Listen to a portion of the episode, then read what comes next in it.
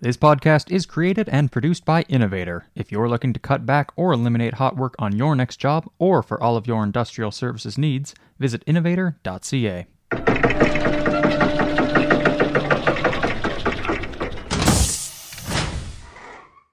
Hello and welcome to the next installment of the Industrial Innovators Podcast, hosted by founder and CEO of Innovator, Don Cooper. I'm Wyatt McPherson. I produce this show, and this week we have got the fourth installment in our first subject matter expert series with special guest Chris Coombs, the general manager of Innovator. This week he is back to talk all about composite repair and what this alternative leak repair method can do for you and your next project or repair. It's a great conversation that you won't want to miss any of, so let's get into this episode. Good day, everyone, and welcome to the next episode of the Industrial Innovators Podcast. I am your host, Don Cooper, and today we have Innovators General Manager and Technical Director Chris Coombs with us, and we're going to be talking about engineered composite pipe repair. Welcome, Chris. Uh, hi, Don. Thanks for having me. Welcome back.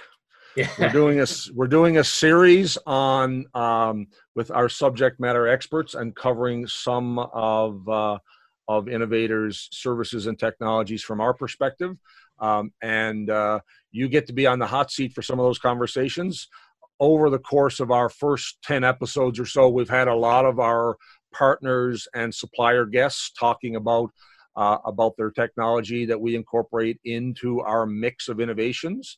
Uh, but there, we, you know, innovator takes those technologies and applies them with our own unique processes with our own values and beliefs and procedures and qualification systems that adds additional value on top of whatever happens with the invention of a technology. And i thought it would be really valuable if we uh, we also have the perspective of how we put those a lot of those uh, capabilities to use in in the unique environment within uh, within our company and for our clients and with the regulatory requirements that might be unique uh, to uh, what our clients face. So um, we've had we've had uh, another episode with one of our partners on composite uh, repair um, in our series, and we're talking about their product.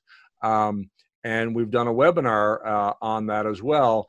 But I thought we would really uh, want to pivot a little bit and talk about innovators' approach to composite repair and specifically some of the uniqueness of engineered uh, composite pipe repair in uh, in our regulatory environment. And when I say that, I'm, I'm specifically talking about Canada um, and and the way that uh, we need to apply those solutions in within within the way that uh, we have this additional tier of uh, regulatory approval or or not uh, as it as it relates to uh, as it relates to leak uh, as it relates to composite repair, which is different than uh, the episodes we've done on uh, on steam leak repair. So, Chris, from your perspective, um, just tell tell the audience, you know, what are we talking about w- when we're talking about engineered composite repair? Yeah, absolutely, and I'm gonna try because I, I did listen and, and enjoy very much the the episode with um, with our partner. I'm gonna try and stay away from too much technical information because it was much more clearly delivered in that in that episode than than what I'll be able to do. Um, but but composite repair. So just very quickly, I mean composite itself means you're taking some dissimilar materials and you're combining them together to create a new, stronger material, right? So in this case, we have a carbon fiber, a fiberglass, we have a cloth, a, a woven cloth, and we combine that with, we combine that with a resin system. Um, those two combined together, when cured, create a very stiff, you know, yet brittle component. Um, using that component, so what we're able to do is when the as we apply the resin to the cloth, it's you know it's still it's still in a very soft state very very formable. So, so what we can do is we can use that composite and apply it to piping apply it to equipment apply it to vessels to form the shape of that piping. So you know it, it's called composite wrap and we you know we wrap it around piping. We, we wrap it around vessels, we, we use it to patch vessels. There's, there's a lot of different applications you can use composite repair, but you're taking a damaged component, um, something that has loss of integrity, and you're restoring that integrity with a composite material. So we're talking about uh, piping systems, pressurized systems that have had some sort of damage. Uh, are we yes. talking about we're talking external corrosion, internal erosion, um, dents? What about active leaks? So, so it is all of the above. Um, internal, external corrosion. So, so let's go through the list. I think external corrosion is the perfect candidate because not only do you restore the integrity of the pipe when you perform the repair, you eliminate the mode of failure. So in this case, the mode of failure, whether it's external corrosion from the atmosphere or external corrosion from CUI, corrosion under insulation, once you apply the composite, you remove that contamination from happening. So those would fall in the realm of a permanent repair, um, something that has a 20 plus year lifestyle. You know, the the term defined life is something that's been discussed before, and, and potentially we'll get into it in this episode as well. But when we talk about external corrosion, those are ones that are eligible for a permanent repair because you've eliminated that mode of failure. Internal corrosion, we approach it the same way where we you know you would still wrap the pipe from the outside but because you you haven't eliminated that mode of failure it's going to continue to corrode from the inside and that's where the defined life would come in. So you would design your solution specifically for that mode of failure estimate the or not necessarily estimate design the life cycle and perform the repair. Dents um, other types of defects like that can be repaired as well. There's there's uh, different types of epoxy systems that you can use to fill a dent, which removes any sort of stress concentration, um, any deformities in the wrap. You really want a, a, a uniform shape to your wrap so you can fill the dent and perform the wrap. And then lastly, active leaks. Not ideal, but yes, they can be done. Um, not by wrapping directly on an active leak, by using some sort of leak suppression method like a stopgap or temporary isolation, you can wrap over a through hole defect, just not while it's actively leaking on the product. Perfect.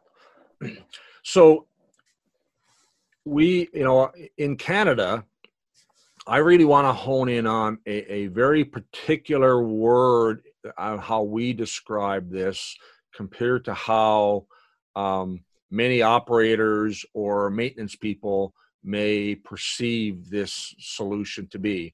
And we call this engineered composite repair. What's the difference between an engineered composite repair and what a lot of maintenance teams might use or do or have historically seen from other wrapping people um, with uh, with the way that they've they, they've sort of experienced this in Canada over the years? Absolutely. So, and it is, you know, a term that has meaning based on, you know, the context. So, at the beginning, you know, whether it's the the one the maintenance team is using that we refer to as your off-the-shelf composite, we're not saying that there hasn't been engineering in that product. There absolutely has. Somebody has designed that product. It has known strength values it has known temperature limitations that there's engineering in that product.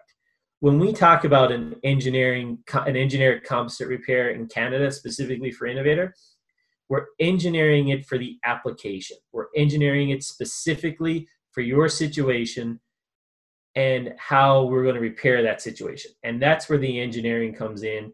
We're giving you a product with again with known strength values known temperature limitations but a defined life based on your pressure, based on the temperature, and based on the number of wraps that we apply, we engineer a solution to allow you to achieve what you're trying to achieve in this case, which is continued operation. Whereas the other product is more about a band aid, more about stopping a leak than it is about providing a defined life solution. So there's a there's a history of lots of maintenance teams using off the shelf water activated fiberglass products, and that product there's nothing wrong with that product. It's as you say the product is engineered. What isn't engineered is the way that they're using it. The, the, Absolutely. The process, the, the process and the procedures and a whole bunch of steps are being missed uh, in terms of the way that they're using it compared to what we're talking about here. It, it is Don, and there's you gotta th- you can't think about it anymore like the product. Um, you know, I'm going to use this product or, or that product is better than the previous product. We got to look at it as a composite repair system. So we're engineering a composite repair system. That system includes the piping, the defect, the temperature, the pressure, the process. It includes the installer, the training, the competency. And then it also includes the engineering assessment specifically for that product. It includes the surface prep. There's so much that goes into an engineered composite solution that goes well beyond the product of you know of choosing for that for that particular leak or defect right so the difference is you know i, I i'm thinking out loud here you know a, a radial tire on my ford f-150 is an engineered product mm-hmm. but if i try to install it with duct tape on a 747 it's not going to do the job it's designed to do no no, and, definitely not. That's, a, that's an extreme and silly example, but that really is to emphasize that this has nothing to do with the product, and it has nothing to do with saying that the off the shelf things that a lot of maintenance teams use are bad, but they're not used the way we're talking about them. And so there's a reputation in Canada, and it, and, and it has a lot to do with the fact that uh, we don't have we have this other level of regulatory um, uh, oversight in Canada uh, over top of sort of the American Society of Mechanical Engineer code guidelines that says what is approved or not approved relative to our, quality systems on pressurized systems and so far in in the uh, in in the uh, process facility side there hasn't been an official way for engineered composites to be leveraged the way it is under ASME guidelines. Uh, and so all of this, there's this perception, a misperception that uh, that composite product equals composite engineered composite repair. And a lot of the feedback I get from people who are not specifically in the engineered composite space will say to me, hey, I've used that product before and it doesn't work absolutely. Um, and, and, you know, I've been heavily involved with the regulatory body as we progress composite, and it's an exciting time. And I know we're going to talk about that today. It's an exciting time in composite as we lay the groundwork to use this as a I, I, I like to stay away from the word approved, but right now approved is the word that comes to mind. Using it as an approved repair method um, so, so there's some very great things happening there. But the product itself, like I can do, I could do a better repair with a less, you know, engineered product as if I considered the composite system than I could do with the most expensive, most detailed engineering product on the market if it's not used the right way in the right application. So if you if you take the the material what we'll call the product, the material, and lay it aside, all the value is being created in the step by step system of how you know when we say an engineered composite solution we're talking about the system not not not the material. The material is one piece of that. That's all it is. The material the product is one piece of the engineered system the composite repair system. And that's the biggest mind shift i think that people that you know the people have to to make is that the repair is not the product the product is you know good or bad doesn't dictate the repair. Um, is this the right application within the system? Are you using the right product? Are you using it the right way? Did you perform all the required surface preparation to make this successful? What we're doing with the regulatory body is defining that much more clearly to give people the rules and the guidance so that they can. So let's walk through some of those major components of what that system entails. Sure. Um, we we talked about the product. Um, so you know, there's definitely different types of composite repair products out there, ranging from some things that you meant like pre-impregnated um, urethane fiberglass products, where the resin is pre-impregnated into the fiberglass cloth, and then they're water activated. You can still have a engineered composite, complete composite system with that style of product. Then the products would range from you know two-part epoxy systems. So then you would separate your cloth, and you would have a two-part resin system, and you go through a wet out process where you physically you mix your chemicals and then you wet you know you mix a resin with a hardener and then you you wet out your cloth and you perform the repair and those cloths typically come in carbon fiber or fiberglass different levels of weave you know biaxial triaxial quadaxial different levels of weave different thickness of fibers. But but that's basically the product um, one component. Easiest way to maybe look at this is to think about the steps as we go through. Um, there's just like everything there's an engineering assessment. There's data collection. So one part of the system is understanding the defect um, at, at it you know at its root. So what's the what's the substrate? And the substrate in this case is piping what piping material what's the process running through the pipe and what temperature does it operate at. So that's a key component in the system. So step one would be collaborating with the client to get all of the details on the piping and the defect, having a data sheet, um, potentially having other design criteria, process information that they have. Uh, same way we would start off a uh, engineered uh, leak containment device. Exactly, and the benefit for us is just like you know, it, we there is no one solution fits all. So when we start this process, we're not locked into a composite repair. Whereas, you know, another company, if that's their service offering, they might be, well, they're going to try to make a composite repair fit the application. It may be a leak repair activity. It may be an EPE. It may be a composite. The data collection process is consistent with all three. So we're able to, at that point, determine what the best solution is. And, that's key. But it is still part of the composite system. So then you go through an engineering assessment. And these, you know, in our industry, these are not performed by the installer. So Innovator, in this case, we fill the role of the installer.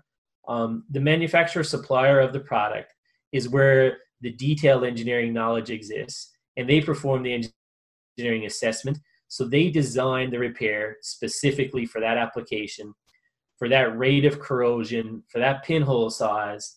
They design the repair specifically for that to a defined life one year, two year, six year, 12 year, 20 year, depending on you know what the desired outcome is. And that that design criteria, that engineering assessment is based on what? What's the what's the code basis for how how they are doing that assessment? There's um there's two codes that are the global standards. There's there's a North American code ASME PCC2 Article 4 that provides guidance on do on the design. So not just the design of the repair, but also the design of the product and the material testing of the product. So there's ASME PCC2 Article 4, and then there's ISO um, 24718. So two codes written specifically about performing composite repair. So this is, you know, we have we have engineering organizations who have created standardized methodology and all of what we're talking about is solid engineering based solutions. And that's where we start. Absolutely. Absolutely. And, you know, it goes inside of that engineering solution, there's different options. So, one of the key components of a composite repair system is the surface prep. So, we covered, we talked briefly about this in our composite repair webinar, where there was a, a massive study performed in the UK on hundreds, thousands of applications. And the main mode of failure determined was surface preparation issues. So inside of a design for a system, the method of surface prep needs to be identified and incorporated into that design. There's different levels of effectiveness for aggregate blasting, so for sandblasting type activities, then for me- mechanical prep versus hand prep. So all of those scenarios are captured and identified into the design. So I design it with certain values if it's going to be aggregate blasting, or on the flip side, in the other extreme, you would design the product with certain values if it's going to be a hand prep. So the surface preparation of the piping is the most important aspect of performing a successful composite repair. Yeah, I've seen over the years with a lot of these uh, unengineered repairs and this perception that it doesn't work, and the root cause is is no bond. You know, mm-hmm. they they didn't do surface preparation. They took uh, pipe that had mill scale and or rust and corrosion on it. They give it a quick skim with a uh, a wire brush, and then they threw on some product and and and then it didn't work. Well, it didn't work uh, not because the product is bad, but it didn't work because well, one, it wasn't engineered, but two, they they had no no no adequate surface preparation, or they used um, no criteria for evaluating is that the right surface prep, and most of the time it's the person. The, the, the pipe fitter or the technician who's at the work face who says i'm going to give this a good a good a good scrub with a wire brush and I'm going to apply this product. And in no way, it, it, it, doesn't even meet the, the, the minimal acceptable standard for what I would call a hand prep um, using a wire brush. And, but that's, that's where so many of these applications uh, that have been used and, and built some sort of misuse perception of this product has, has come down to no idea about what is required for surface preparation. Absolutely. So I'm going to explain this in, not necessarily in a less technical way, but maybe in a way that's more relevant to to listeners who are, are involved in traditional um, repair methods. So welding, for instance, welding has essential and non-essential variables. If you change an essential variable, um, you know, on the weld you're about to perform, then your procedure is no longer qualified. You have to go back and you have to requalify your procedure where we are going with ABSA and the industry in Alberta and Saskatchewan with composite is really getting into understanding what are the essential and non-essential variables. And surface prep is an essential variable. So consider we're qualifying the application at the manufacturer level of a product procedurally. So it's not just about pulling strands between you know, to a tensile testing machine and understanding what the, the tensile strength of a strand of carbon fiber is. You've got to mix the composite, you know, apply it, and have real results in qualifying the procedure. If you qualify that procedure with sandblasting, that is now an essential variable. If you go to use that product with the qualification in the field on mechanical prep, it's no longer qualified. Right. So we're really that's a change. So right now, even though we know, and especially at Innovator, we we understand the importance of surface prep, we treat it non-essential. Um, we would use a product that's been previously tested in a manufacturer's facility with sandblasting, and then perform a mechanical prep, for instance, bristle blaster, in the field, and apply that product. We have amazing success rates, and we're not doing anything incorrectly when we do that. Just giving you some insight into where we're developing the standard for our industry going forward. That same product would need to be qualified with the mechanical prep in order for us to use it as a mechanical prep. Like two different weld procedures. Exactly. Right. Essential and, and non essential variables is a lot of the discussion uh, on what we talk about. Now, we, we've had to develop a lot of our own processes in the absence of industry standards being established in Canada. And I know one of the, I mean, w- we use mechanical prep with uh, a product called a bristle blaster often because it allows us to con- be a single source provider and have more control over the timeline. Now, a bristle blaster is, is effectively, you know, it, its its tagline is is um, is sandblasting without grit. and because it's not a wire, you know, to be clear to the audience, a bristle blaster is not a mechanical wire brush. It's something else.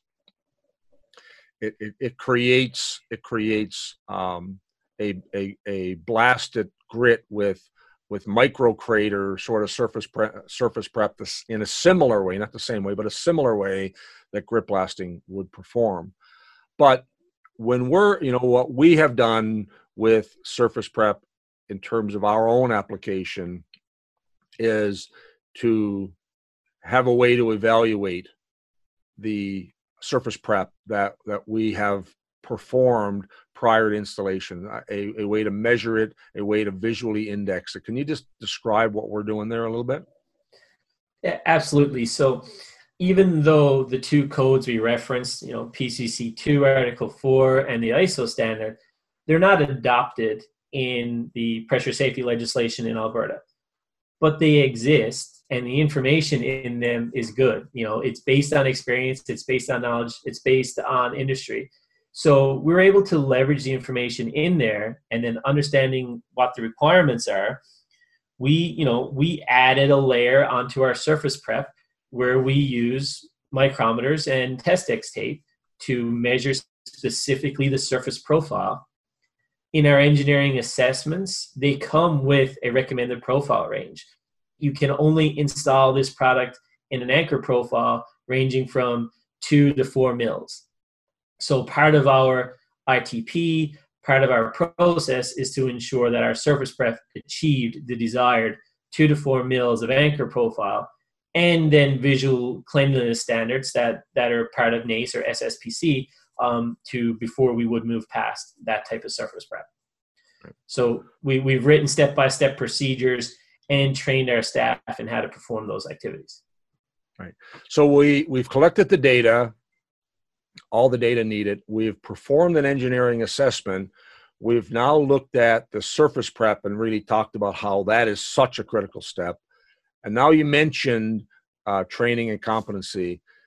Let's talk about that for a minute because I think that is the next piece. A lot of the time, the, historically, uh, people who have used other products um, may or may not have had even a training event um, not say a competency process. So let's just talk about what competent, what training means, what competency means relative to the installing personnel. Uh, absolutely. So, and I can give you a very personal experience to kick it off. My introduction into the composite world was a training event. I had a, a two day training event where I wrapped in a shop environment some sandblasted piping spools. Very, very simple, easy to do. Um, we pressure tested those spools on day two. They all passed. And I passed a written test based on a PowerPoint presentation. Very, very easy for me to do. 100% on the test and you know pressure values well exceeding what the pass criteria was. I got out into the field to perform composites. I didn't have sandblasted pipe and I didn't know how to achieve that surface prep. Um, we were wire brushing, we were cleaning. It wasn't coming clean, you know what? And we wrapped it anyway um, because we didn't know any better. And that's that's a long time ago, and I'm very happy to say that I've I've graduated from that mindset and that position. But that's what happens when you're giving a training event. You learn what you cover in the training event specifically, and what we need, you know, is a level to ensure a level of competency. There's there's much, you know, there's there's a level of experience that would come with that. So my experience with the training event would be very similar to a lot of other people in the industry's experience with training event where they have a vendor, they have a supplier come in, sell them some product, and train them for one, two, maybe three days on how to install that product. And all you learn to do in that training event is how to install the product on depressurized, sandblasted three, six, and four inch pipe. That right. does not help you in your facility. No, uh, well, and it's it's theory. You know, the way I think about these training events that have have historically become you know the the tradition for all of these different products and whether it's this product or you know they're teaching someone with a torque wrench or a pipe cutting machine all these training events don't provide any competency and they don't provide any application of real life applications. They are theoretical at best um, and they you know the way i think about a training event is there a good introduction or orientation to what this solution could do if you were competent. Absolutely. And, yeah. and so I, I have personally been so i've i've i think i've got about 10 years on you. Um although I, I don't have as much gray. So, but but I've got about ten years on you, and I started doing composite. Uh, uh it has been about twenty three or so years, and I I've been through composite training by every single manufacturer. That, of all the well-known manufacturers of these products that exist, you know, three different products in the U.S., two uh, three and three different products that come from Europe. Over those 23 years, I've had six of these training events. I have always passed the exams. I've always passed the practical shop um, applications, and I have never done a field installation. Right. Because I've always been in a leadership or management role, and I was doing the training event to understand the product and understand and, and form a relationship with whoever that that that manufacturer was. And I, you know, under our system, our competency system, uh, innovators competency system, you know, doing that training event is the start of me being able to be gradually made competent. So, you know, we're, we're, we're approaching this differently because we are breaking it down into a whole bunch of components and then explain what we're doing after the training event relative to competency in developing our people to a point where we're putting the best, most competent people on the workface when we go to install. Absolutely. So we have two two kind of events that could kickstart a career in composites. So there is the training event that you talked about. Um, that is step one in becoming a competent installer. There's also you know, on a composite job, you could have a small scale or large scale job. And there's the need for people who are supervisors. And then there's also the need for people who are assisting. And, you know, we, we call them helpers. Um, you know, you can use the term apprentice. And those apprentices could go, go on a job like that without going through a training event. But at Innovator, what they must do is take our orientation. So, based on training events that we've had in the past. And based on our own knowledge, we've developed our own video orientation. Um, covers all the information in a training event, but it's specifically to Innovator, and it carries a lot more about our safety program and some different specific components to us. But that would kickstart somebody, also could kickstart somebody's career in composite, because we've got our internal orientation program, and once they once they complete that, that allows them to start getting some real world experience.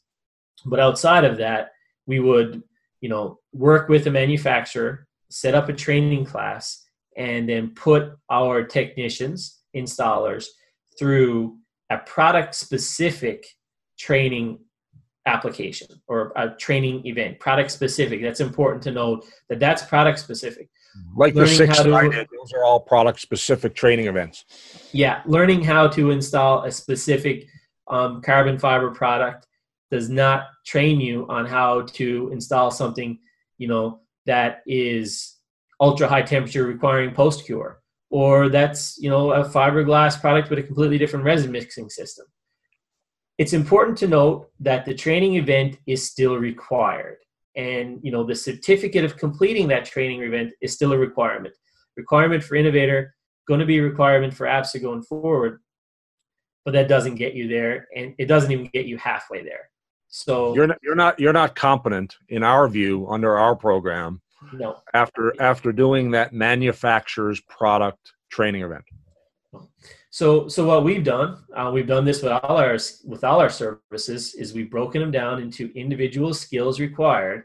That you know, when we look at our most experienced installers, and we look at the activities that they perform on a day-to-day basis, from simple to complex jobs, we're able to break those down in, into skills, into separate skills. We've categorized them all, and we've built a training manual to guide somebody through achieving those skills.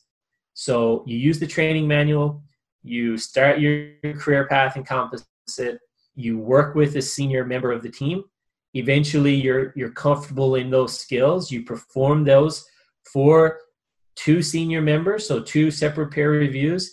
Then you graduate to a manager review, and then finally, I review all your skills and uh, and grant you a competency level. And we break it down into two levels. It's very simple: level one, level two right? And so when you think about each of those each of those skills assessments uh, i don't have the exact list in front of me but as an example under composite repair there may be 30 different skills that are tied back to procedures. Each of those skills is a procedure in itself that has you know a step list of exactly knowing how to how to do that and then once they have practiced with competent people in the field in an apprenticeship style method and studied it and maybe done some practical shop exams and field exams, we're then effectively saying, okay, you're ready on these five skills. Let's go do it in the field, real live applications under supervision and two different two different qualified and competent peers are going to evaluate their competency against those applications as well as a manager, and then finally our technical director. So they're getting four competency reviews against each skill before they're deemed competent in that skill. That's right. Um, and, and, you know the details of the program, you explained it perfectly. I don't approve every skill. I, I approve them when they've hit a certain number of skills. Right. So we associate a certain number of skills um, with, with achieving a level so right. at my level, I, I, review once the, the level has been achieved um, as a final gate. In terms of the skills, there's three, three separate reviews on the skills. Right. And so to be competent as opposed to trained in engineered composite repair has this whole set of skills, peer reviews, observations, competency evaluations, a, a, a, a leadership level sign off that they're that they're competent. How long does that take? Um, it, it it will definitely depend on the applications. Um, we don't necessarily have an hours requirement. We don't believe that it takes exactly 100 hours to achieve a certain skill. What we believe in is that it takes you know a comfort level and then a demonstrated ability multiple times consistently to perform it, which is why we have it structured this way, rather than right rather than me check a piece of paper when this person's when when employee X has 500 hours, we chose to do it through a demonstration method. Um, realistically, you would be looking at anywhere from um, two to three, and maybe even longer but you would be able to achieve a level one um, probably in your second year. And then anywhere between you know depending on the amount of applications that you work through you're looking at five years maybe a little less to become a full level two competent senior installer. Right. Five years versus a three day training event. Absolutely. And therein lies the difference. Right? And that could always be accelerated but I mean, we're completing, you know, you're just completing more work in a, in a shorter time period. So, you know, sure. a lot of focused activity. Sure, maybe somebody could achieve it in three to four years, but just thinking about the amount of calls that we receive, that's where I I put it in that range. Yeah, if you were doing you know a variety of different applications every single day, you might get some of those qualifications in a year or two. But you know we're not doing composite every single day. Our online technicians who follow um, and and choose to to follow the path of becoming uh, engineered composite qualified um, are also learning other services like on-stream leak repair or cryogenic freeze plugs. And you know each day they're exposed to different kinds of work. So in order for them to get enough applications in composite repair to meet our competency levels it takes some time simply because of exposure hours to that those applications. Absolutely. And the difference between that you know people who are doing this three day event versus what we're talking about can have a massive impact on the quality and the results performed in those installations every application is different and you will never see every application. You can't wait and say, okay, yeah, that was my 199th application. That's all of the known applications. I'm good. Um, what the experience does is it, you know, it gives you the ability to improvise. It gives you the ability to predict. It gives you the ability to adjust when conditions change. Um, and you just can't get that comfort level that comes with experience. And you just can't achieve that in any short training class. Um, customizing material um, creating strips for gussets there's a lot of different techniques that are involved that you may only see once a year. Um, so really hard to develop a competency on that when you only see it once a year.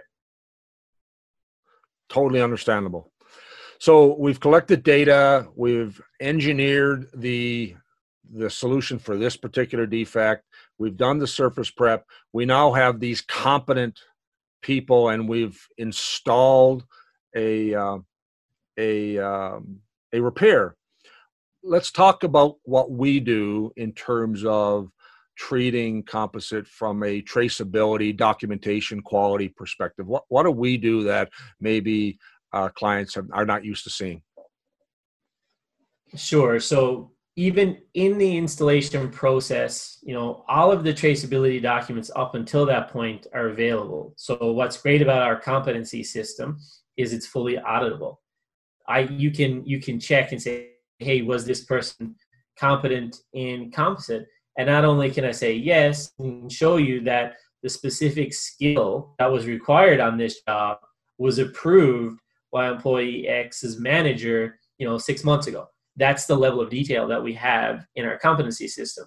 When it comes to installation, we don't want to jump over, you know, having appropriate installation procedures and specifically inspection and test plans. So having a detailed ITP to carry out all the critical steps on the job is very important.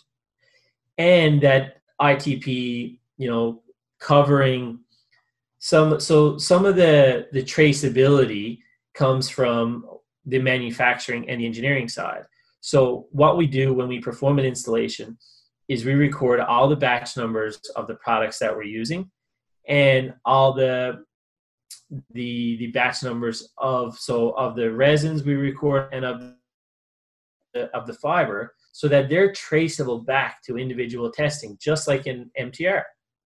So when we do when we do an installation um, I can say, hey, I use this resin. Here was the expiry date on the resin.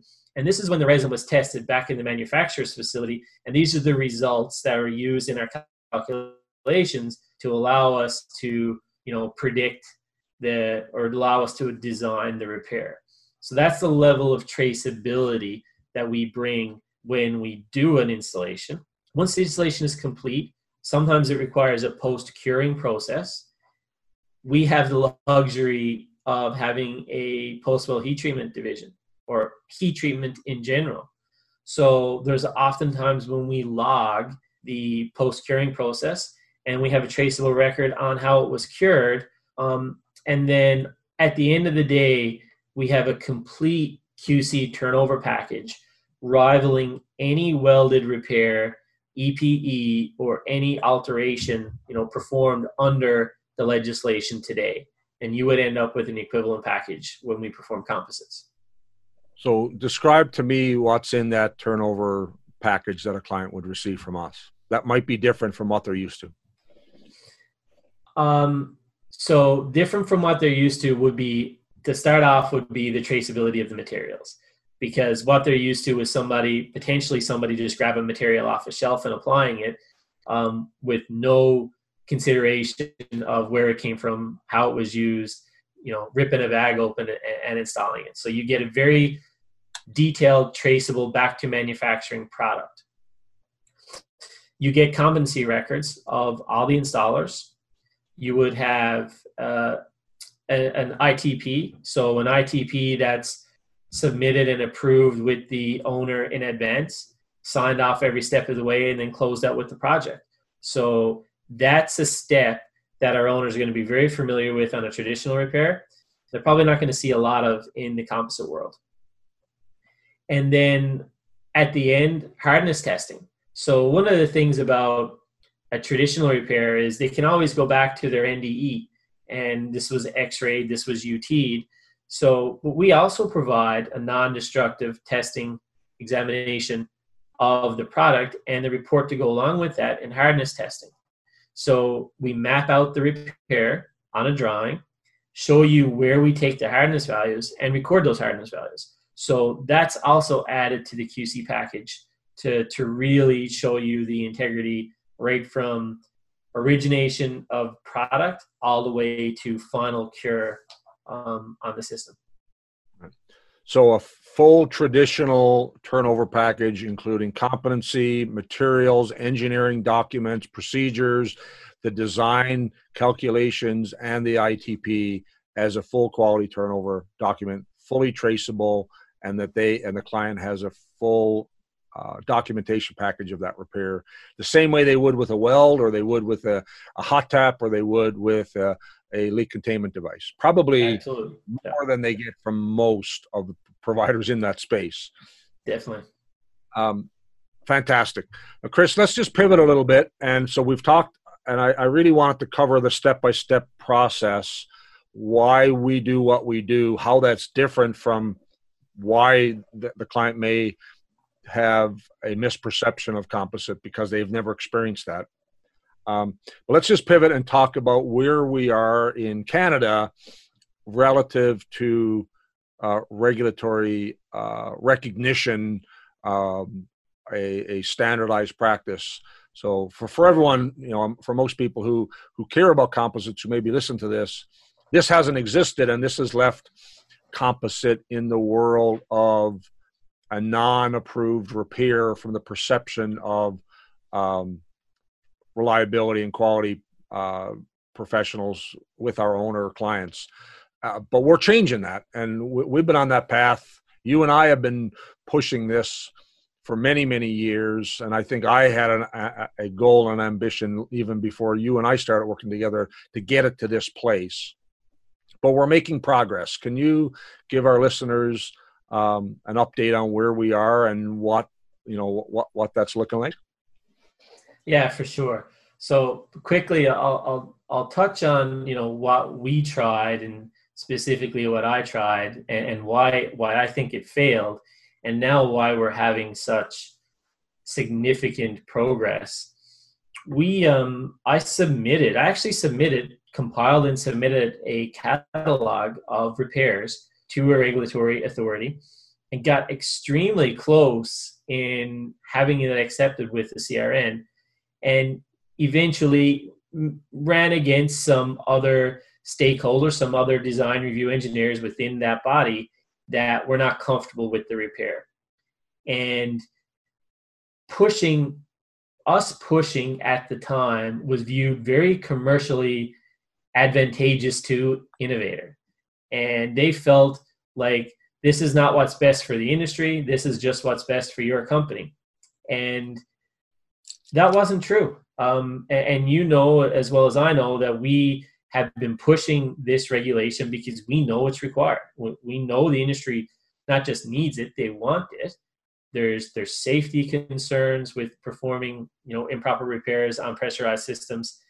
And and then there's the standardization, you know, bringing everyone up to a certain level, we would have stopped battling, you know, these owners and clients that say the product doesn't work, the application doesn't work, when in fact it was just, you know, that specific installation of it. So it wasn't successful the first round, and it was, I think, it was a small voice um, going up against, uh, and it just, I just got drowned out. What's happened since then is there've been a lot of owner operators come together. A lot of discussion, a lot of discussion over the last two, three years. The voice got big and loud enough, and the regulators said, you know what? We're ready. You guys have come together. You've, you know, you've settled on what you want. You've told us what you want. Now we're ready to listen. So while they wouldn't listen to one company in the industry, now they're viewing this as the industry is dictating change. They don't want to be the ones who start the change. They look to support industry. Industry is their client and they want to support industry. So now that we've got industry together, which is owner operators, installers, and manufacturers, ABSA is listening. And, and I say ABSA in this case because that's specifically who's, who's chairing this group. The group that I'm referring to is, is just an industry group that was created with the purpose of drafting a document that would be accepted by the Alberta Pressure Safety Legislation Administrator to allow for composite repairs under the legislation. So we started this process back in January of this year, maybe December. We had our first meeting in December and we really kickstarted it in January. We're writing an AB document. Anyone who's familiar with ABSA would know that there's a number of different AB documents. So we're writing a 500 series AB document. That document will outline the use of composite as a repair approved repair activity all the way from the manufacturing of it through the registration of it the competency the training all aspects of a composite repair system are going to be covered in that document we're approximately halfway there we set a goal in the beginning of the year to be have a, a document ready for the administrator by the end of the year i think we've hit some road bumps with covid and um, but the benefit of our group, I mean, we we all work at different jobs. We all work um, individually, so we meet on uh, virtual meetings once a month, and we're getting very close. We're we're approximately fifty percent of the way there, and I'm confident that at the end of the year, we will have that document ready to present to the administrator. Now you say um, that this is ABSA. I mean, we're talking about uh, Alberta legislation uh, I may be wrong in this, but there was some collaboration with TSASK in, in this working group as well. Are they involved? Yes, they are. TSASK has representation and will fully endorse um, the acceptance of the document once it's you know once it's approved. So obviously they'll do their review. Is so maybe fully endorse, maybe the wrong words, but they're they are on board and open to the idea of using composites and will review this document and with the intention of approving it um, when it's complete. So that will be two provinces that has that will be accepting of the repair. Other provinces were asked to join, and they did not put forth representation.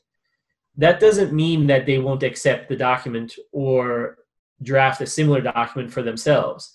They're just not represented in the task group right now.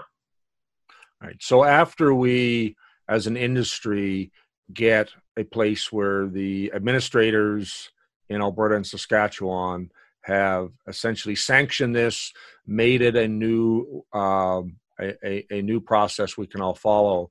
We'll be in a place where we'll have guidelines and standards to perform composites under that under those guidelines in Alberta and Saskatchewan. Um, that will I mean you're presenting to the administrator target at the end of the year sometime hopefully sometime in 2021 maybe that will take two weeks six weeks or six months we really don't know um, but absa is involved in the working group so that should help lubricate those gears to hopefully make that not be a a protracted period of time before that that that new AB document is approved. Is that is that fair to say that because there's uh, involvement, not just with industry players, but ABSA sort of cheering this thing that we would hope that this would, by the time we present the document, that it would get sanctioned faster? I think so, and yes, and that it, it does. It does a couple of things. It, it shows their willingness to participate.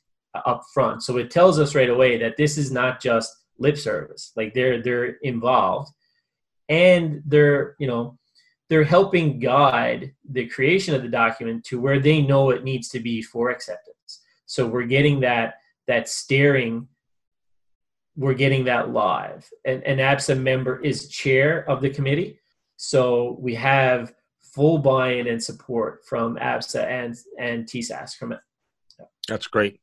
That that that's the you know that's what we were we've been shooting. For. We were we were looking for that level of involvement from industry and all all parties when we started this process. I don't know when it was. Feels like forever. Maybe uh, I want to say ten. I want to say ten years, but it started as soon as you and I started working together. It was one of the first things I gave you. Is I I need you to figure this out. We got to get engineered composite recognized, you know, so our clients can leverage it. And and I didn't ever care if it was just us. I'm I'm I'm actually super stoked that we are creating a standard across the industry. I think this is a better uh, a better outcome than if we had simply gotten approval ourselves. Yeah, this because for us to get approval ourselves, we would still run into the roadblock of then the owner facility not having it in their QMS, not being able to do it. Oh, it's great. You have a product that's approved, but I'm not allowed to use it. And, and we run into that. You know, we might run into that with some of our unique technologies. Not allowed to use it is the wrong term. Um, not comfortable or not understanding the process to use it. So, quick flange, friction force bonding, maybe add-on gate valve, all those unique technologies that like quick flange where we have a CRN, our end users don't understand always how that affects them on how they can do a repair with quick flange. This method clearly states how they what they need to do to make this work, and that's what's great about it. Where do you uh, you know? Let, us fast forward and begin with the end in mind, and uh, optimistically it's January or February or March of 2021, and we've got a new AB document that is being used in Alberta and Saskatchewan. What do you see our steps as an industry to bring this to the other regulatory groups across Canada?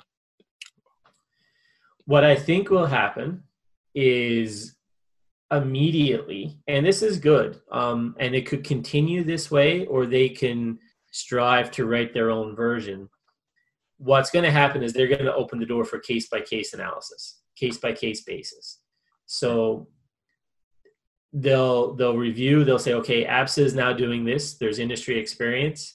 Um, there's precedent, and we'll show them. You know, we'll submit a design application to somebody like TSSA, replicating what we would do for ABSA, but you know, with the unique differences that TSSA requires. And I see them allowing that as soon as this is approved by ABSA Saskatchewan. They may not have their own unique process in place, but I see them opening up for case by case submission. Perfect. Now, in advance of that administrator approval, there are some things clients can do get to get ready. What what are the things that clients can do now, potentially with us, to help them get ready for having this in their program or even even uh, doing some testing uh, as part of this development. What, what's happening there that we could offer clients that we could help them with today? Sure. So there's there's a couple of things. Um, and actually you know there's one of the first things that they could do is if we have an owner who is extremely interested. And to take it a step further an individual you know an individual at a facility that's passionate and interested about composite and has a voice they could reach out and we can add them to the group. You know that would be something that we could do immediately for them get them involved and they can see the development and the requirements as it happens. It's not too late for that. Um, it's you know the group is open invitation um, you just follow a quick process to, to get you involved and you know understanding that you're making a commitment to the group when you join um, that's something that we could do because we've been doing this for the last 10 years like you said and now intimately involved in the changes we're I feel like we're a few steps ahead. We've already written some processes. I've already written catalogs for clients even though we didn't have acceptance so clients who have operations in other areas you know whether they're category d type systems or wellhead type you know t- type scenarios where it's covered under the alberta energy board um, and, and governed by CSA's Z662 we've already written programs for clients that is almost plug and play. So with that experience in mind we could help an owner get up to speed fast. There's going to be legwork. There's going to be you know where can i apply it? How can i apply it? What rules do i need to put in place for checking my subcontractors? There's a lot of things to consider and we've already drafted a lot of that.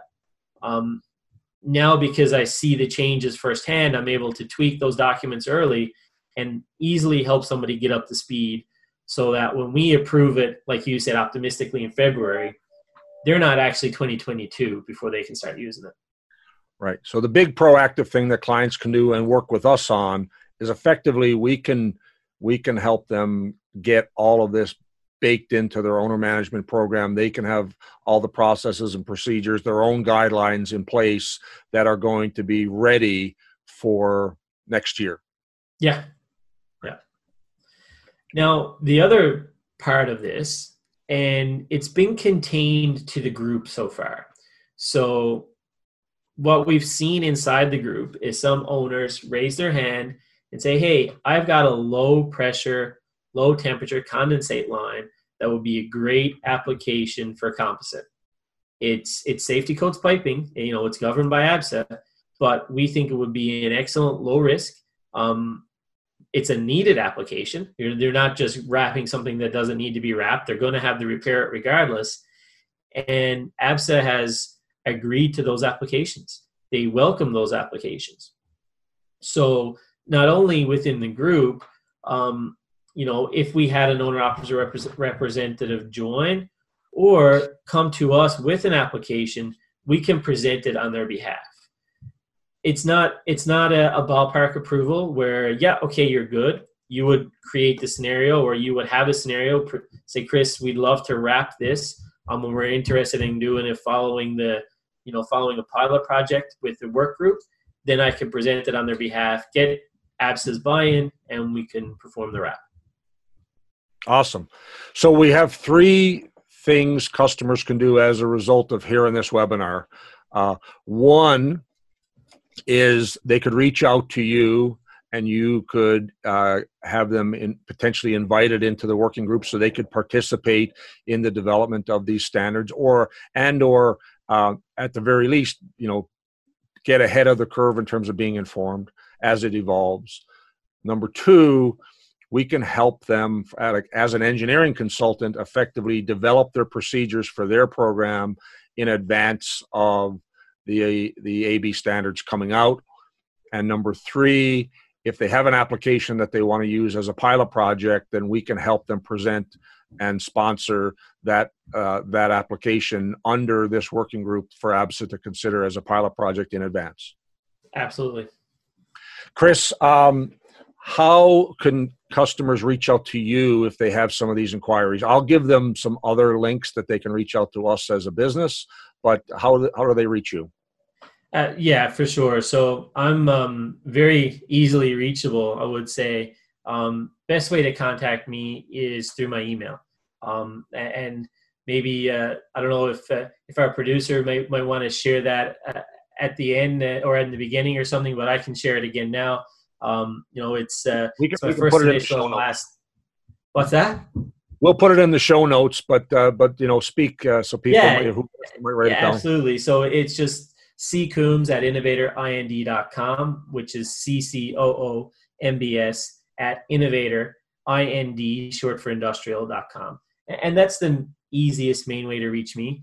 Um, you can I can also be reached at the uh, the main line for Innovator in, in Edmonton. That's that's my office. So any any call to that office and and you know request to speak with myself will be transferred to me. That number is 780-436-4666.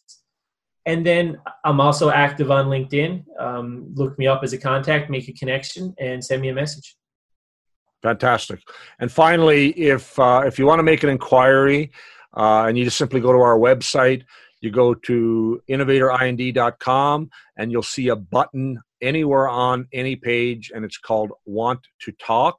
It'll bring you to a quick form. You fill out your name, and you check the box that says "Composite Repair," and you add a couple of comments and hit submit and we will get that instantly notified that you want to talk about composite repair and uh, one of our people will get in touch to have that conversation whether that's about the working group about helping develop your processes and procedures for your uh, own qms or if you're interested in uh, in a pilot. All three of those things are things you can do as a result of uh, hearing us speak today chris uh, thanks so much. I think this was a really great conversation. We've done some other webinars and composite uh, and and and podcasts on composite repair.